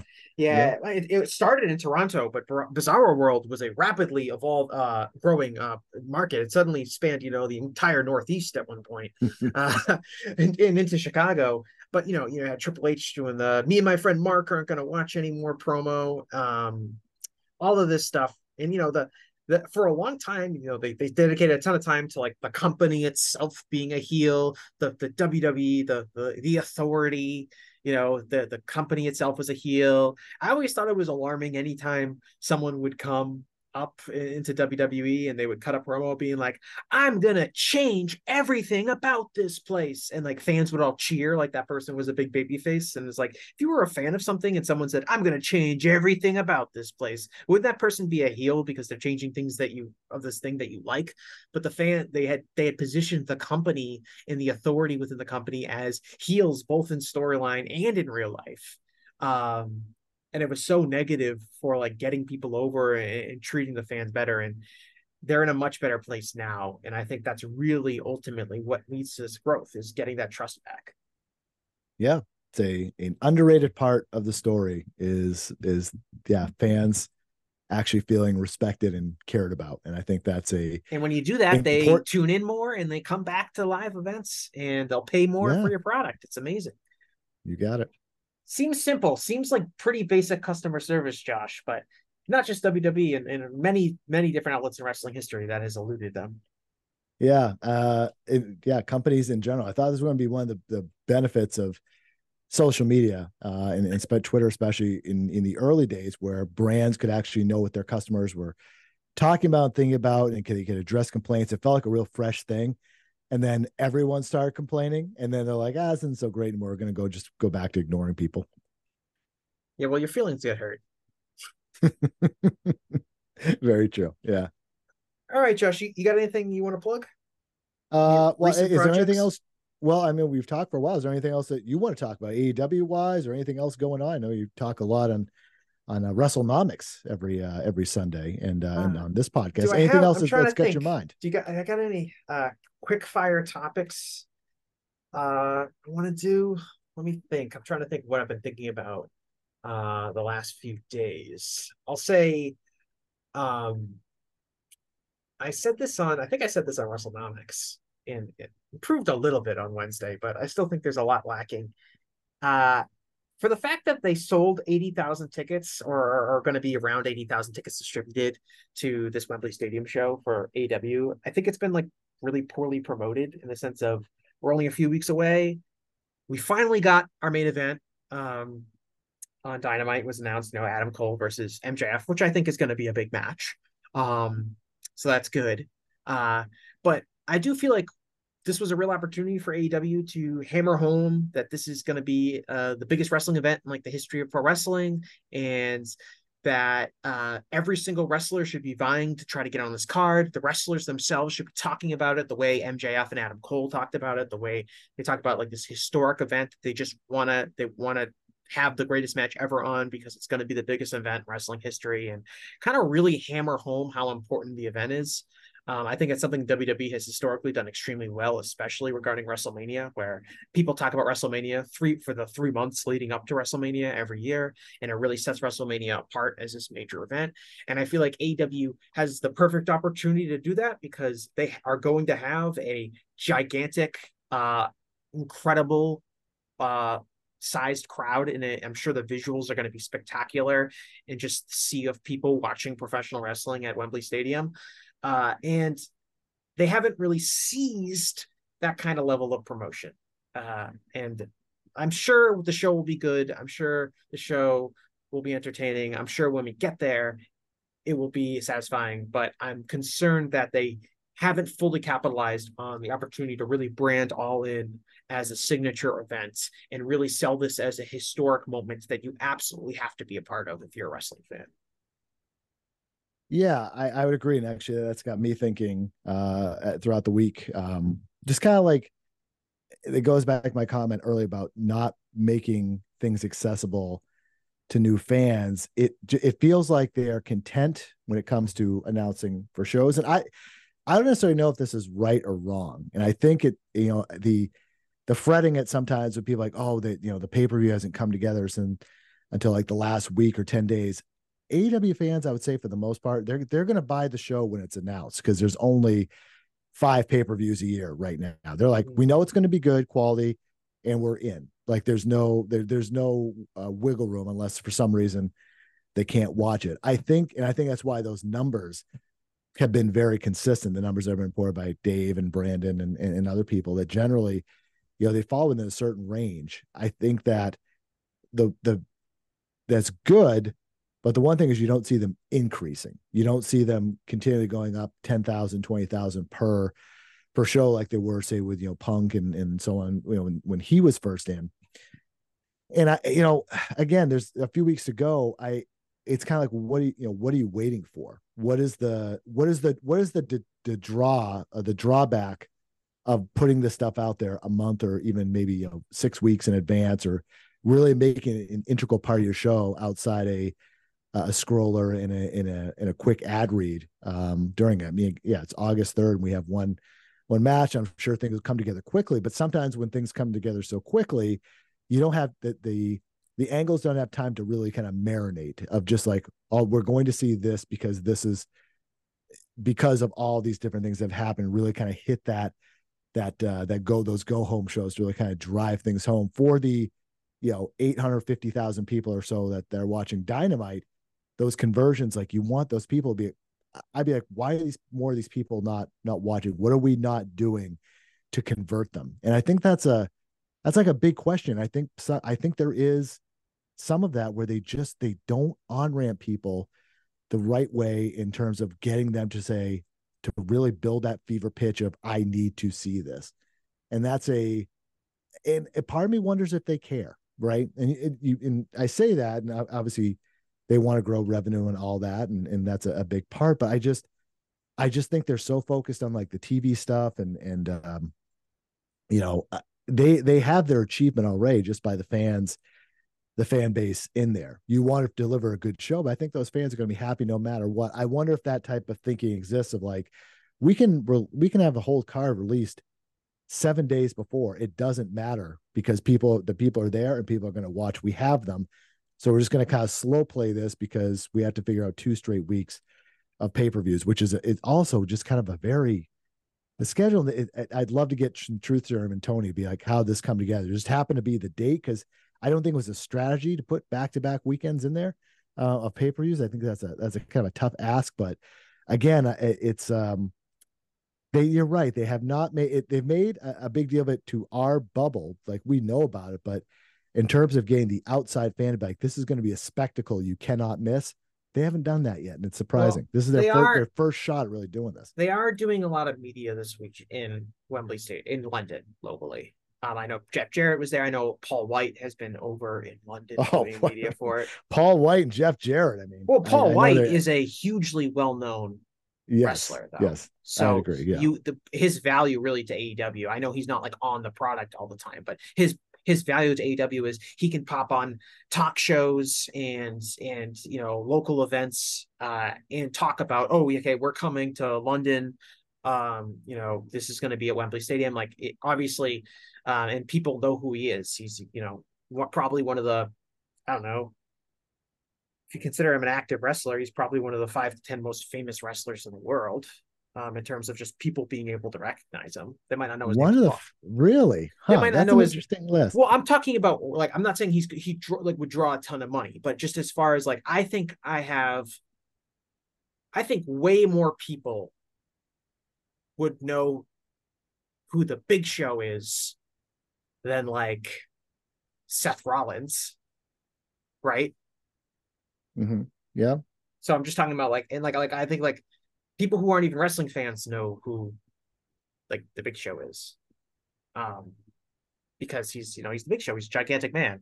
Um, but that's neither here nor there. Um, I think my issue with All In is not even that we don't have like a whole card of matches announced. It probably would be better if they did, um, but that's not. I think like their style for AEW's promotion of its pay per view events is often like, you know, we're going to announce a lot of the matches like the last, you know, in the dynamite before, and then so do a quick build kind of while it's fresh in everyone's mind. Uh, which you can debate is whether that's uh, successful or unsuccessful. Um, there's probably merits, it, strengths and weaknesses to it. But my issue is like really we're a few weeks away and we don't know. We don't really have like a creative direction for a lot of these guys. Like who is Kenny Omega going to wrestle at Wembley Stadium? Or the Young Bucks or the Elite? Are they going to have a match? Who's CM Punk going to wrestle? At uh you know uh, Wembley Stadium. Who's Chris Jericho wrestling at Wembley Stadium? Maybe something involving you know Daniel Garcia or Sammy Guevara. Um, we just we don't know. We don't have those clear directions because oftentimes with AEW pay per views, even if we only get the matches formally announced, you know, a few days before the event, we basically know what's going to happen on the show. Um, it's just a matter of time of them doing getting to the storyline point where they're actually going to announce the match. But we can see, we can people who are watching the weekly product can see where this is headed. Um, and that just isn't the case with All In. It just seems like we don't have clear directions for a lot of these guys, and the clock is a ticking. You know, we've got you know three or four more shows to go. Um, it's going to be re- I think a, a really interesting to see how hard they're able to promote this. Um, Yeah. And it, you know, it's absurd to say it's a poorly promoted show when you look at the business it's done. Uh, I just, I just think they're, I think they're, they haven't capitalized on an opportunity to brand All In as the biggest show of the year and have this be an annual event, draw eighty thousand fans every year instead of just this one. Um, yeah, I, I don't I don't think they think it's the biggest event of the year. I think they and that may sound crazy to say. I I, I think they I don't think that they, haven't acted like, it is. Like no, from they haven't. Yeah. Uh, I mean, Tony Khan has said it's going to be the the best show in their history, but Tony Again, Khan said it's going to be the biggest wrestling event in history on Wednesday night, Yeah. which some people will be like, "Oh again, he's that's not the biggest wrestling event in history." But I'm like, "Good, good." The promoter should be saying this show is going to be the biggest event in history, um, and it's not without credibility. They're probably going to end up with, you know, the largest paid audience or, or, or you know in history. So it's not like a, a crazy, you know, there's some validity to it, but he's a promoter. He should be making it seem like this is going to be bigger than any WrestleMania ever. It's going to be bigger than any AEW event in history, any WCW event. It's going to be 80,000 plus fans at Wembley Stadium for their for their UK debut. It should be treated like that. Um, Yeah. I wonder. Yeah, I mean, to your point, it's it's not out there as the it should be like because you're going to see X versus X and X versus X. I I, I think I think we're going to get a second match announced by Collision, whether it's a uh, FTR challenge of the Young Bucks if they want to do a big match there, if it's a something to do with the Punk Starks thing, or yeah, I I I think we're going to get at least one more out of this weekend. Um, but I mean, we have to have, I think, I think it's got to be substantial work done here in the next in the next weeks in terms of let's get some stuff to people look forward to and how it fits, how it flows into all out is is fascinating as well. I think I think that's that's actually re- I think that's like I'm really cool. I think that's really going to be interesting to watch. I think they could have the opportunity to do some really cool stuff. They Just, can. Eh, I mean, the scheduling is probably less than ideal, like you said. Like, I don't really know if that would be a cho- why they chose to do pay per views at back to back weeks, but it does.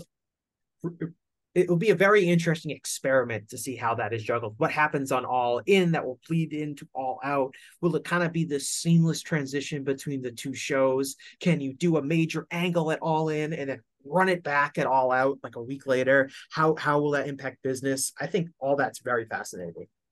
Yeah, I think that's definitely going to play into the MJF Cole thing. Whether Cole does a turn at All In that leads to All Out, if MJF does, I, there, I think there's, I think they're going to go back to back with uh with matches between those guys with some sort of. The hook is going to be whatever happens at All In, and then you know the full payoff maybe at All Out or something. I, I think there's something there, but yeah, you have a, a lot of that, and that allows them to be like, look, our bill to All Out was this paper we did seven days prior, and uh, yeah, we'll we'll see how that turns out. But it's a, they, uh, yeah, I, I'm I a month from now. This Tuesday in now. this Tuesday in Texas. That's right. Yeah, a month from now, where that'll be really interesting. Kind of look back on on if they were able to land the plane or not. We'll uh, we'll see. Yeah. All right, Josh. I really want to thank you for coming on the show today. Uh, is there anything? Did you plug? Did you already plug your stuff, or did? Uh, no, no, I, I took kicked over you for more questions. Yeah. Uh, so I, I I'm a contributor for WrestlingObserver.com. You can check us out. Obviously, uh, you know that. I think my And- listeners are familiar with the Wrestling Observer.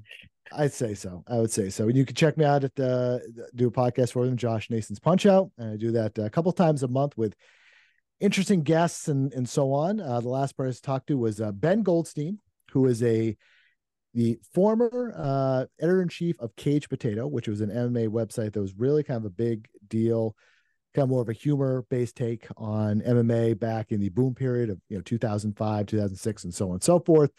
And Ben is a just recently came off a run on Jeopardy as a five time champion.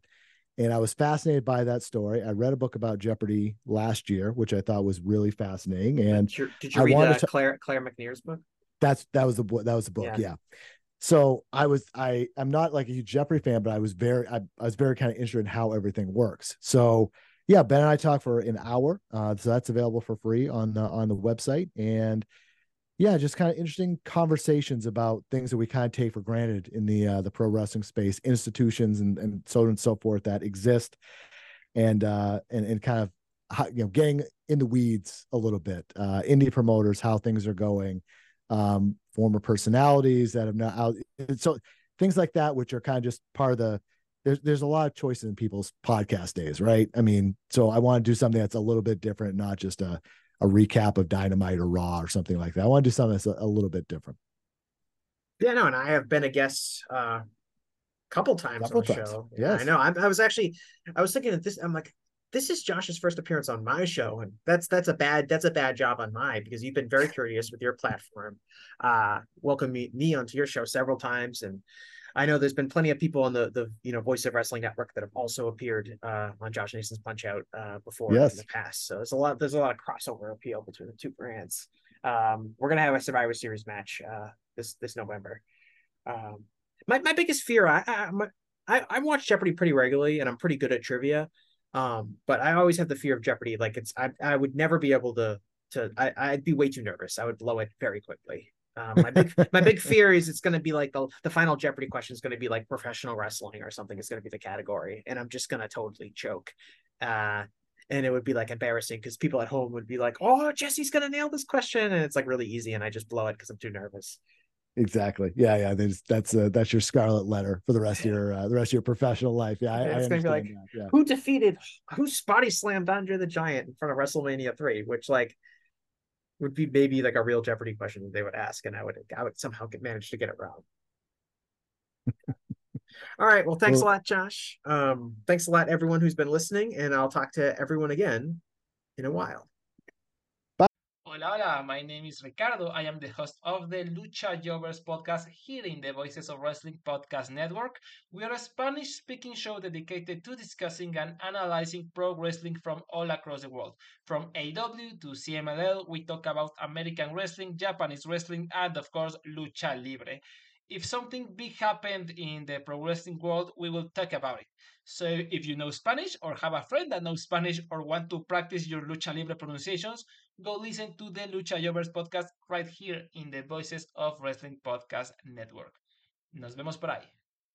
Say goodbye to your credit card rewards. Greedy corporate mega stores, led by Walmart and Target, are pushing for a law in Congress to take away your hard earned cash back and travel points to line their pockets. The Durbin Marshall credit card bill would enact harmful credit card routing mandates that would end credit card rewards as we know it. If you love your credit card rewards, tell your lawmakers hands off my rewards. Tell them to oppose the Durbin Marshall credit card bill.